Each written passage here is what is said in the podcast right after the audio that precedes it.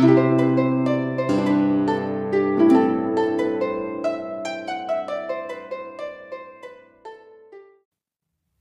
and welcome back to the History of the British Isles, episode 16, The Great Heathen Army. I've been doing tons of reading up on Alfred the Great, so this episode is going to be a semi biographical take on his reign, as well as that of his predecessors. Before I start, I would like to apologise for not releasing an episode in over a month. For one thing, my old computer broke down and I lo- and lost me the music files and all my tools. I also required a bit of time to read up on Alfred the Great, which got out of hand no more excuses. We will now begin our, begin our tale.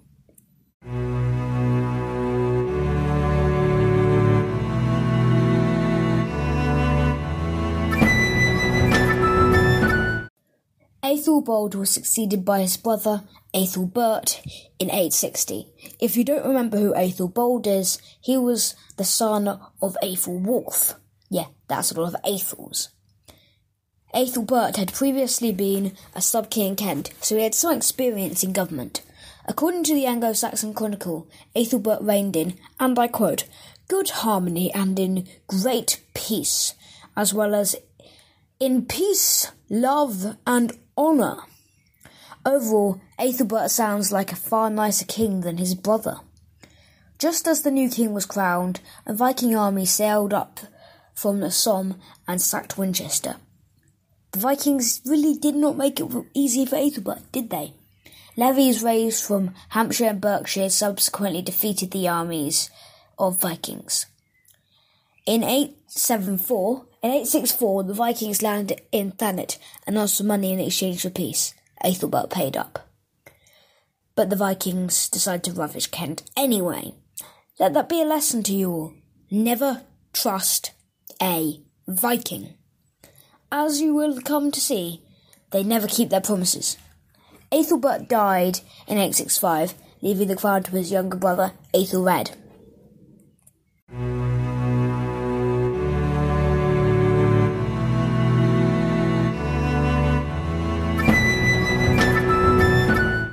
Now, let us talk to the greatest threat to the, face the Anglo-Saxons yet, the Great Heathen Army. This great army arrived on the shores of East Anglia with somewhere around 3,000 men in 866, barely a year into the reign of Aethelred, though, though we will not be getting to him yet. The king of East Anglia, looking to, you know, not have his kingdom utterly destroyed by the Viking onslaught, gave the Vikings food and horses.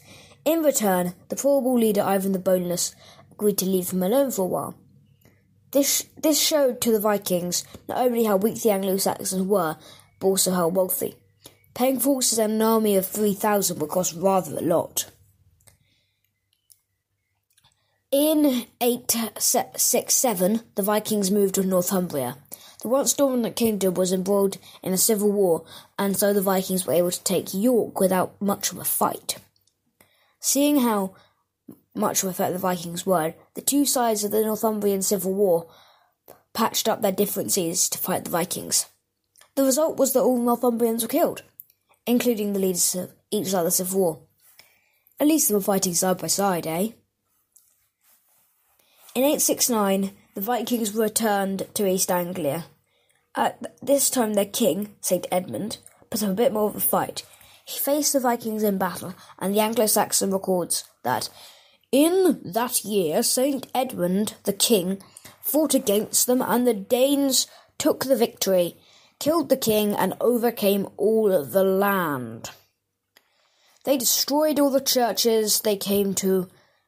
The same time they came to Peterborough, they burned and broke, killed the abbot and the monks they found there. They made they made they made which was very great that such that it became nothing.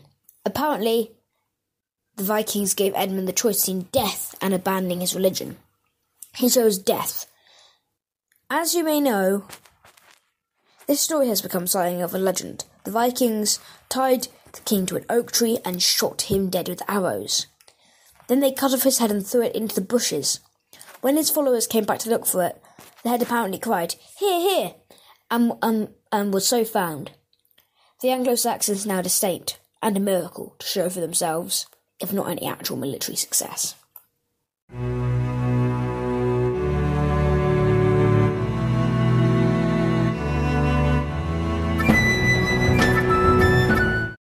Now, let's get back to Aethelred and, for the first time in our story, his younger brother. Yes, it's Alfred. After the Vikings invaded Northumbria in 868, they attacked Mercia. The king of Mercia, Burgred, asked his brother-in-law Aethelred for help. The chronicler Asser says, Aethelred and Alfred, and I quote, gathered an immense army from every part of the kingdom went to Mercia and arrived at Nottingham, single mindedly seeking battle.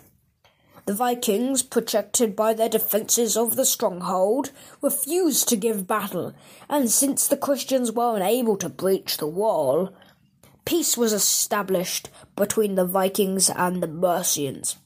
And the two brothers, Aethelred and Alfred, went home with their forces. Asser really needs to brush up on his grammar there. I cannot tell you how hard that was try- to transcribe and read. It is most likely that the Anglo Saxons had to pay the Vikings gold for peace, as was usually the way in Anglo in Anglo Viking dealings. This escapade ended up getting Alfred a wife, if nothing else. The daughter of Mercian Alderman Ealhswith would become the mother of Aethelflaed, Lady of the Mercians, and Edward, the elder King of Wessex.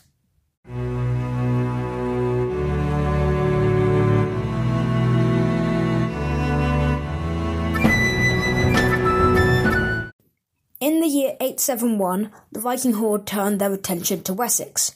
They were put to battle by the ealdorman Aethelwulf at Englefield and were defeated. Asser writes that, and I quote, one of the Viking earls killed and a great part of the army overthrown. This was not the end of the Viking attacks, though. At Reading, the Vikings were able to defeat the armies of Wessex. This put Aethelred and Alfred on the back foot. What else is new? Well, the ealdorman Aethelwulf, the one who won at Englefield, died. I presume this was in a fighting, in the fighting, but I cannot get any clear evidence from my sources or my notes. Four days later, Wessex was able to rebound from this defeat at Ashdown. The, ar- they, the army they defeated was led by the first Viking figure other than Ivar that I will mention in this podcast, Halfdan, son of Ragnar. Ragnar was the orig- was one of the original leaders of the Great Heathen Army, and Halfdan was the current leader of the army, or part of a group of men that led it. It is likely the latter. Anyways, some some more detail about Ash about Ashdown. It is quite a famous battle. Asser said that Aethelred entered the battle late because he was taking mass, though, though I would assume this is just to big up Alfred and his part in winning the battle, or at least holding the line. After Aethelred entered the battle, Wessex won relatively quickly. Soon after this battle, that is to say, in 871, Aethelred died, and Alfred was crowned King of Wessex.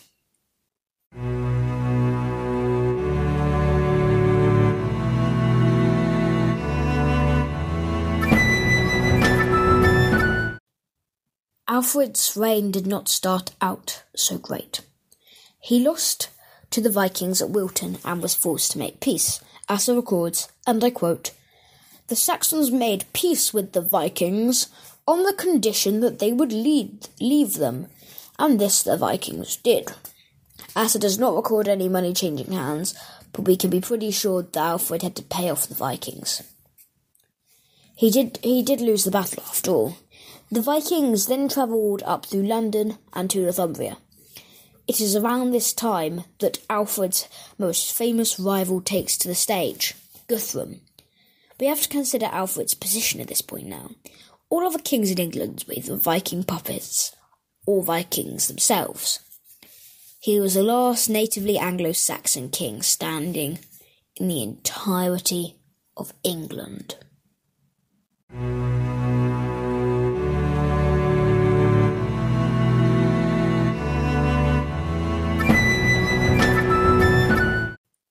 Vikings would not come back for three years. Over this three year gap, Alfred did very little. This was unlike his later years, where he was highly active and built a whole defence network. More on that in the next episode. The Vikings returned in 874 and occupied Wareham, which is in Dorset and very deep into Wessex. Alfred raced to bottom them up, but failed. The Vikings were able to escape and ride to Exeter. Alfred, at this point, Alfred got a bit of luck, as do all the greats.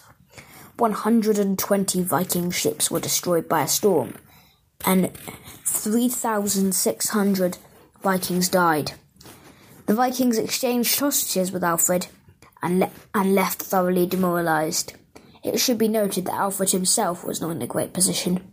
He did not really beat the Vikings, and the Llama land derby was still totally intact. This was by no means a victory for Alfred or Wessex.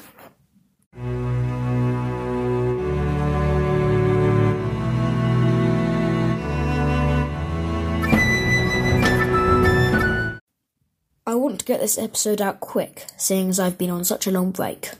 To recap, Aethelbert ruled Wessex in, and I quote, good harmony and great peace. He was able to succeed.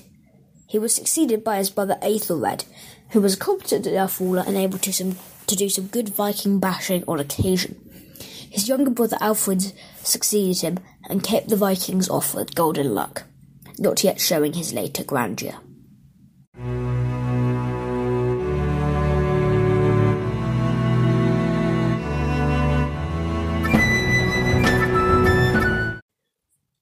That's all for today.